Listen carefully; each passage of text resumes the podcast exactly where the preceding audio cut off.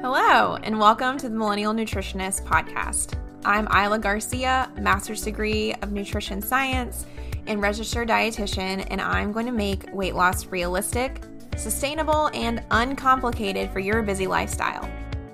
On this podcast, me and my team of registered dietitians will decipher the latest nutrition research, dissect fad diets, and discuss social media trends for you so you can feel confident knowing what to eat to achieve your health goals.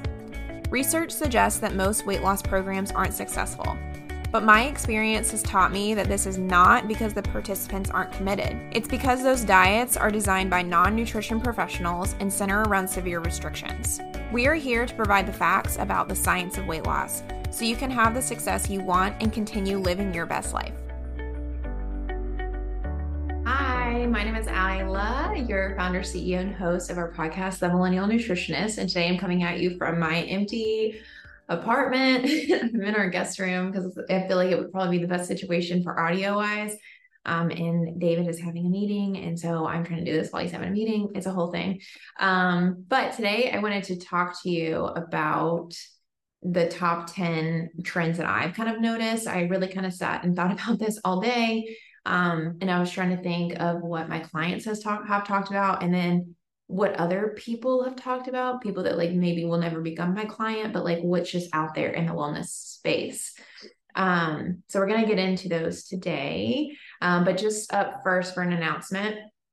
Um, we are I just uploaded yesterday a new video module over on Millennial Living. I didn't realize I already uploaded one. So instead of a cooking demo this month, you'll get a replay of a different video module and then a new video module. Um, and if you didn't know, our video modules are basically kind of like the, the these podcasts, but a little bit more con- instructional on a specific topic.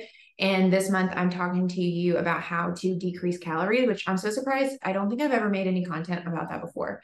So, um, if you are interested in figuring out how to decrease your calories, make sure to go watch that video. It's pretty short. I think it's like 12 minutes long, pretty direct. I think I gave like five biggest tips.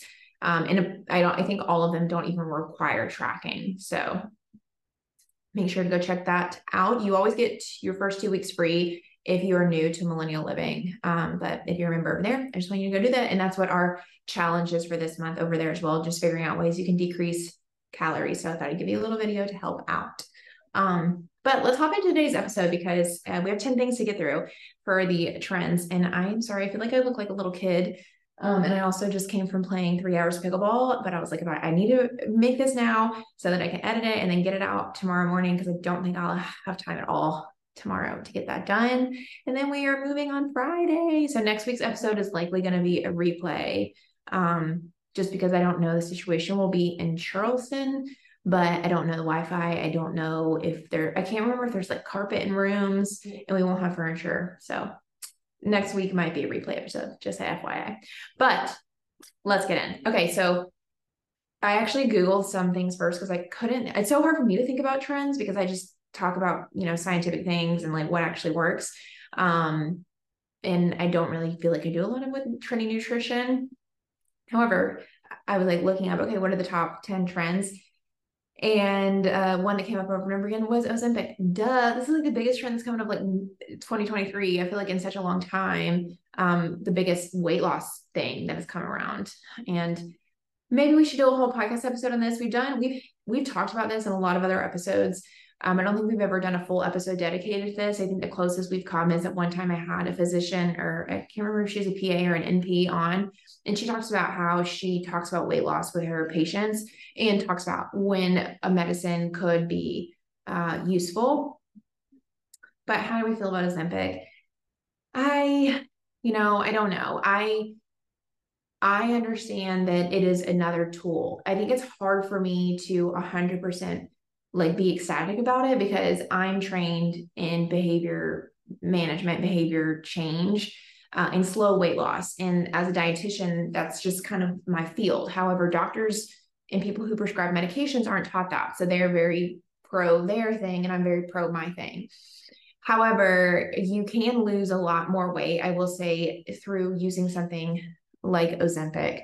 Um, I think it's, you know, it's pretty interesting that this medication has come along and it seems a lot better than previous medications because I've worked with clients who have been on other weight loss medications before, like phentermine and even like Vyvanse in a way sometimes, you know, can decrease your appetite. So working with medications that suppress appetite is nothing new.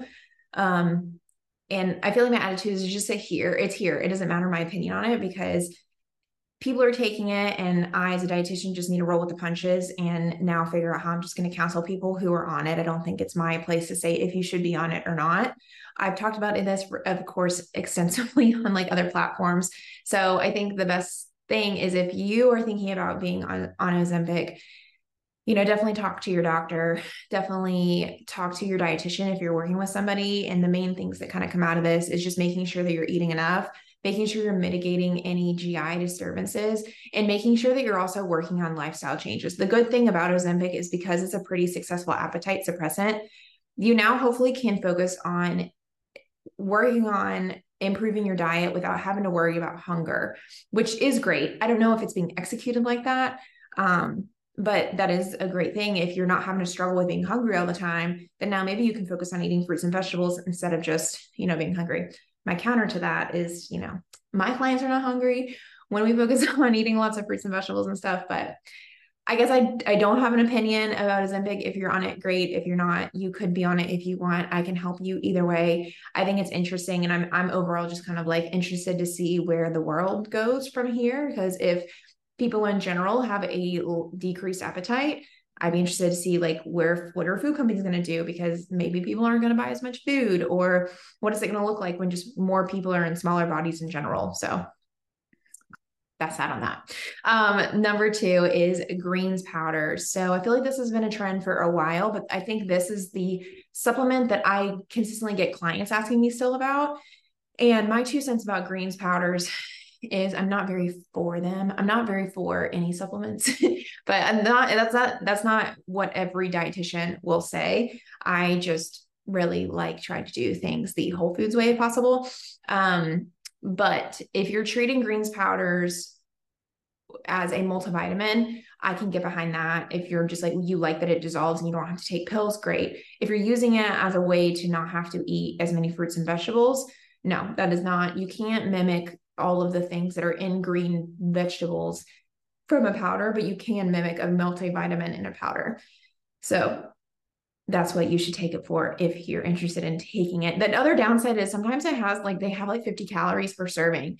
And so if clients are struggling with decreasing their calories, that's one thing I'll say like, hey, it's not necessary. You could just switch to a vitamin that you swallow and you could get away with having a cup of spinach that's probably going to have way more vitamins and minerals in a green than the powder will anyway. Um, the third trend that I've seen is walking pads. I think this is the same as last year, but this year, um, I feel like almost everybody that I've worked with has wanted to buy one or maybe has bought one. Um, and I think walking pads are great. It's just, it's interesting because I still think we're all adjusting to COVID. And, and I hate to be the one to say that because I hate when people tell, tell me that. But I still just see that the implications as far as like health and weight loss. And a big one, I think, is steps when we work at home, it is such, it is a way bigger effort to try to get steps in. And I think it could be easy to say, like, well, my commute, you know, used to be 20, 30 minutes. Now I can spend that doing more things. But I feel like all that's happened is now we just work more. So we have to be very intentional. And that can be very hard when you're relying on walking outside or going to the gym. And so it seems like a really good backup plan is having the walking pad. And I swear this skyrockets a lot of my clients' steps if you can get your hands on one. I think they're fairly inexpensive for what they are. And you could easily just be on TikTok, you could listen to a podcast, you could watch something um, and get a lot of steps in. And the more steps you get, the more calories you burn. And that's what helps you to be able to decrease your weight overall. My fourth trend review is pickleball. so I don't know if this is like, I, I feel like I've seen it pop up everywhere. I don't know this is the same for everybody. Maybe it's just because obviously I'm obsessed. Um, but I feel like I totally need to do a whole pickleball podcast episode so I can just put all my thoughts over there. Um, but I think pickleball is great. I'm gonna really recommend like a lot more of my clients to to do it in the quick and dirty of like why I think pickleball is great is because I think, especially if you're somebody like me who was an ex very competitive athlete, um, no matter what you did, I never did a hand eye any sort of um, uh, uh, sport. I was a runner or soccer player, but you can transfer a lot of skills from other sports over to pickleball. It itches that competitive nature that I miss so much about playing sports and it's so easy to pick up. Like it's not like a lot of other sports where you have to have a whole bunch of people like playing pickup soccer is so intimidating because you have to have a whole bunch of people. You only have to have two people really. Doubles is way better than singles for pickleball. And um, just the community around it as well. I don't know how to describe it because i didn't know what it was like. I played pickleball for like a whole year before I started figuring out there were these groups that played pickleball in that area. And then as I've gone to different cities and played pickleball, it's the same across basically the whole US. Um, so typically a pickleball, a city will have some sort of like pickleball community, whether on like meetup or group me, or even just around a facility. And the same people play like pretty much every single day. You can mix up with different levels of play and it's still really, really fun. And hours go by when I get in so much cardio. And if you've been following me along for a long time, you know that I hate cardio and I always struggled. I was a huge walker and now I don't even walk anymore because I play so much pickleball during the day. Um, and I think it's great. It's something you can do wherever you travel, especially as something you can do with a partner. If you have a partner who is also competitive or athletic of any kind, um, it can be great. Or you don't even have to be athletic. I think it's funny that I feel like we stole this sport from people who were a lot older, like 70 plus, but I still get beat by a lot of 70 plus year olds. So if you're not athletic, I think you would love it. If you are athletic, I think you would love it. You can play it indoor, you can play it outdoor. Like there's literally no excuse of why you couldn't play just go get a racket and you can play and it'll help you to burn calories and get your cardio in in a really fun way. Do you feel like you're tired of trying every new diet out there whenever you're ready to lose weight, but you never really find long term success because it's either too restrictive or just not conducive to your lifestyle? Well, then let me tell you about our three month lifestyle reset program. This is an individualized weight loss approach where you'll be going through our proven six step method and you'll be led by a registered dietitian. By becoming a client of the program, you'll be able to learn how to control your weight, increase your energy and confidence, and also improve your overall well being. Not to be dramatic, but a lot of clients tell us that they actually change their lives by going through the program and finally find a sustainable weight loss solution when they actually haven't found that with any other program. If you are interested in becoming a client, sign up for a discovery call on our website, themillennialnutritionist.com, with me, Illa Garcia, and I'll help match you with one of our registered dietitian coaches based off of your challenges and their nutrition expertise. If you're ready to find a sustainable weight loss solution in a non judgmental and encouraging environment, I hope you'll connect with us soon.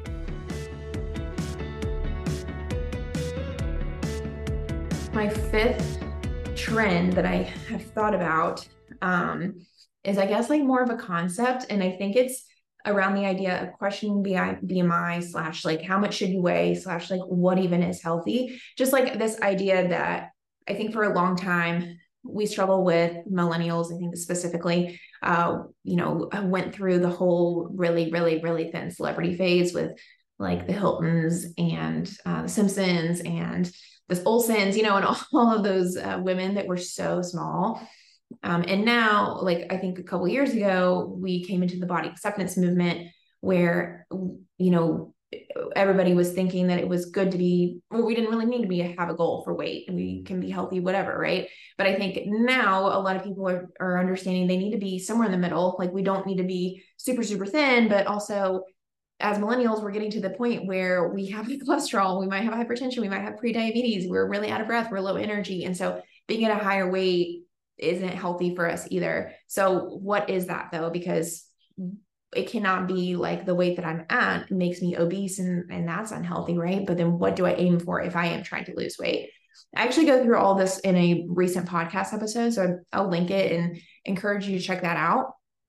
But just the quick and dirty again, is that thank goodness from the weight loss community, at least in the dietitian world, we're starting to maybe do something of like needing to pick two different identifiers for weight, whether it's weight and waist circumference or weight and your um, like body fat percentage or weight and like cardiorespiratory activity rate or whatever. So we understand that weight still can dictate your you know the stress that you put on your heart and stress you put on your bones just because a heavier person their organs have to work harder to support all that body weight no matter if it's muscle or fat but we do know that there are some nuances as far as it's okay doesn't we maybe don't always have to be in the healthy bmi range to be healthy so um, I would encourage you to go check out that podcast episode, but I think it's great. And I think these are conversations that we still need to have in 2024 and definitely push back, I think, against your providers and find somebody who is going to think about things in a more complex way like that.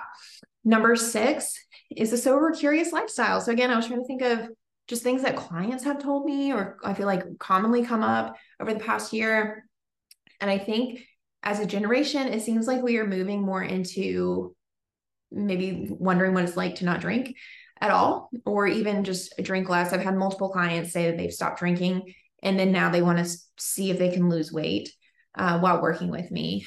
And I think, again, this is great. I think this is a, tr- a trend that for sure should continue into 2024.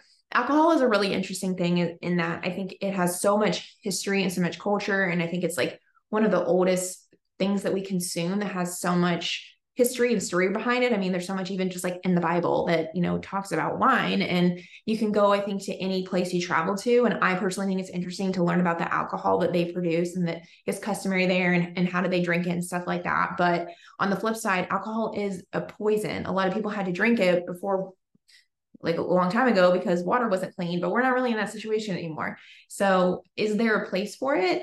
I think maybe, but I do think that we are encouraged to drink it way too often and in and especially in America in excess at one time, aka binging, which is the worst way to drink. And I think it's great that we're having to think about our relationship with alcohol and is it something that we feel like we have control over? How do we feel when we take a break? Are we able to take a break? Do we feel the pressure to drink when we're around other people? Again, we did a whole podcast on this a while back, and I will probably re-release it in January because people do dry January, just talking about the nutritional implications or the nutrition implications of drinking because there are a lot. Um, but yeah, again, I think continue to have these conversations.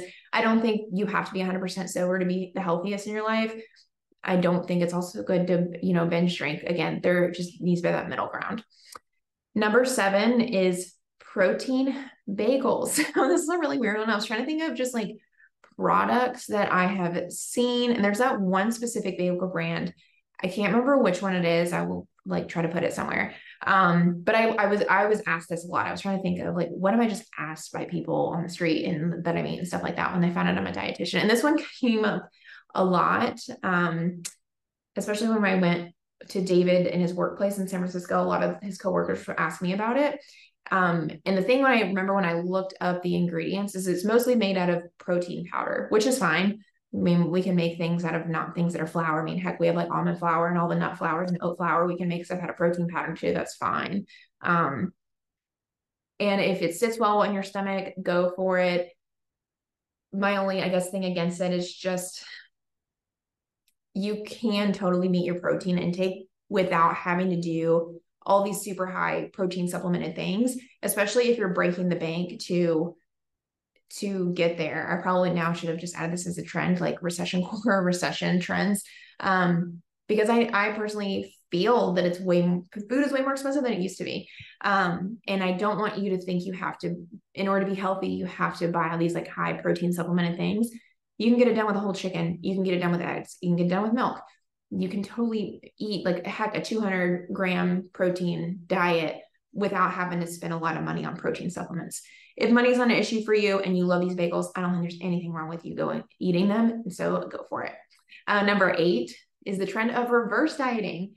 I think that I've, I've been asked this quite a bit this year. I know for sure last year, um, but I think I've gotten a lot more questions about this like on Instagram. Um, and I, to me, it's not anything super new but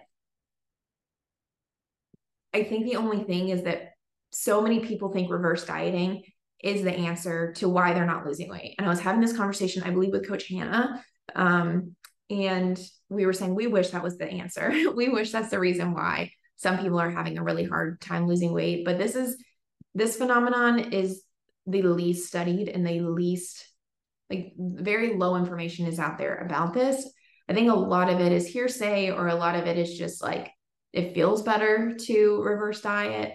There's definitely a place for it. And I think it is a thing, but not for the amount of people that think it's for them. For example, I think this comes to us from the bodybuilding world or like the athletic world when you are strategically focusing on changing your body composition, decreasing calories to try to get rid of all the body fat you can, and you decrease your metabolism in the process. But you also just decrease your metabolism when you're at a lower body weight. So then this population will like double and triple their calories, aka reverse diet, to increase their metabolism and then just kind of like restart the whole thing again.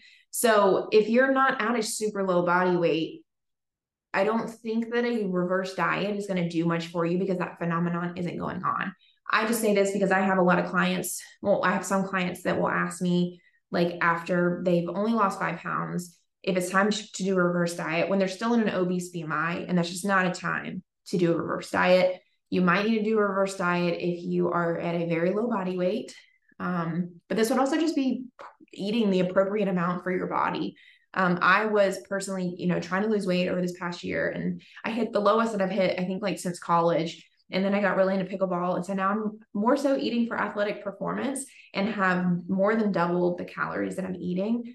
Um, and it's not a reverse diet it's just because i'm exercising i'm doing a lot more cardio i'm exercising a lot more uh it hasn't increased my metabolism i don't really know but uh all that to say i think that if you want to do a reverse diet you can go for it see what it's like but you likely will gain weight when you do this and that's a you know a part of it if you truly are trying to reverse diet but it's likely not the answer to why you're not losing weight Hey, it's Ryan Reynolds, and I'm here with Keith, co star of my upcoming film, If, only in theaters, May 17th. Do you want to tell people the big news?